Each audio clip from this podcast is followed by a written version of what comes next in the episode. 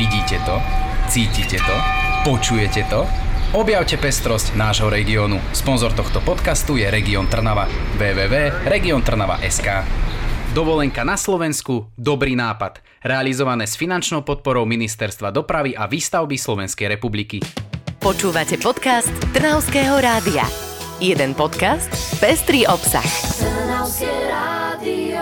Týždeň ubehol ako voda a tuším sa s dobrými správami tentokrát naozaj roztrhlo v rece, výstavy ovocia a zeleniny, novinky v nemocniciach v našom kraji. A ešte mnoho skvelých správ vám dnes prinášame v zložení Karinta Lajková a Vicky Havránek. Obce si pripravili tento víkend naozaj veľa podujatí. Po dvoch rokoch sa naplno rozbiehajú výstavy ovocia, zeleniny, kvetov alebo aj byliniek. Jednu organizujú v Trstíne. O tom, čo na nej uvidíme, nám povedala Dagmar Kurincová, predsednička Slovenského zboru záhradkárov. Budú budú vidieť nielen tie exponáty, ako býva zvykom na výstavách, že prejdú a pozrú si, aké odrody treba z jablk, ale tu nahneď budú vedieť, že ktoré by vyhovovali práve ich zdravotnému stavu. Každý si tam príde na svoje, ovocie a zelenina nám odhalí svoje liečivé účinky. Vieme, že mrkva nám napríklad pomáha zlepšiť zrak, uhorky sú dobré na pleť a je ešte veľa iných plodov, ktoré pomôžu na naše problémy.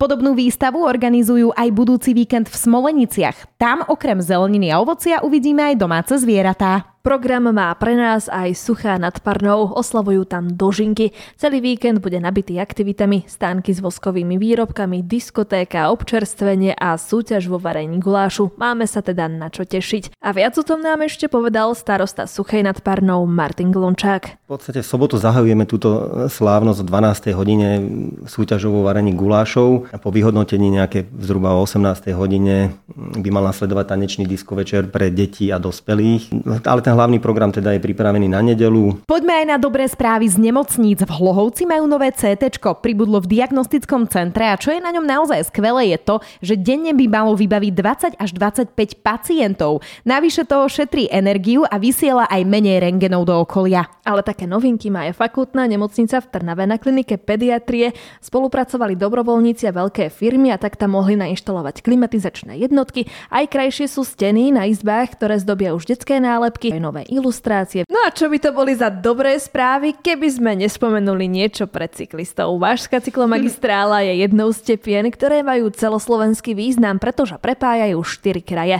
Po dobudovaní niektorých úsekov bude najdlhšou cyklomagistrálou na Slovensku. No a teraz sa začala výstavba cyklotrasy medzi Šúrovcami a Horným Čepeňom, ktorá je tiež súčasťou tejto cyklomagistrály. Ide o úsek dlhý takmer 2 km so šírkou cyklotrasy 3,5 metra vrátane krajníc.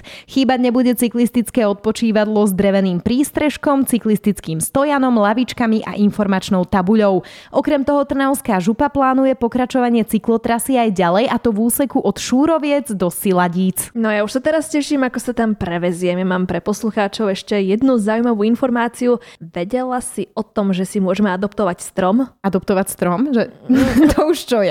No, no, no. Trnava predsa spustila už druhý ročník projektu Strom do domu. Funguje to naozaj naozaj jednoducho. Prvých 100 záujemcov získa od mesta zdarma drevinu, akú si z ponuky vyberú. Stačí iba vyplniť dotazník, pripraviť na dvore jamu a mesto sa už o všetko postará. Áno, tak už potom viem, o čom hovoríš, pretože podobne to funguje aj v Galante. Obyvatelia si tam tiež môžu vybrať nejaký stromček. V prvej etape by tam mali rásť lipy, okrasné jablone, brezy či javory. Je to skvelý spôsob, ako bojovať proti klimatickej zmene. Myslím si, že hovoríš o tej aleji spomienok, že vlastne oni vedia venovať jednotlivé stromy svojim blízkym a spomienke na nich. A preto to má aj potom pridanú hodnotu. Mňa naozaj teší, že sa v našom kraji rozbiehajú takéto projekty.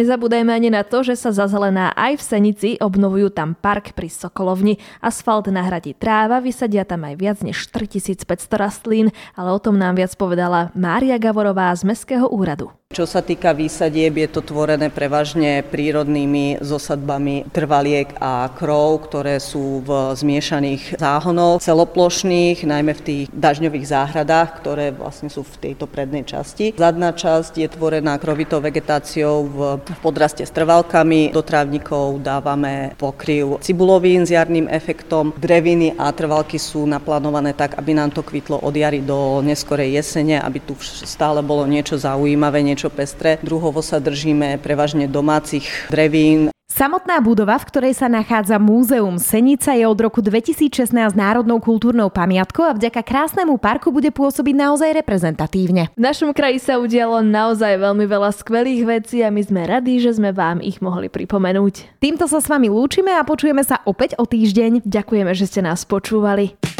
Počúvali ste podcast Trnavského rádia. www.trnavskeradio.sk Vidíte to? Cítite to? Počujete to? Objavte pestrosť nášho regiónu. Sponzor tohto podcastu je Región Trnava. www.regiontrnava.sk Dovolenka na Slovensku, dobrý nápad. Realizované s finančnou podporou Ministerstva dopravy a výstavby Slovenskej republiky.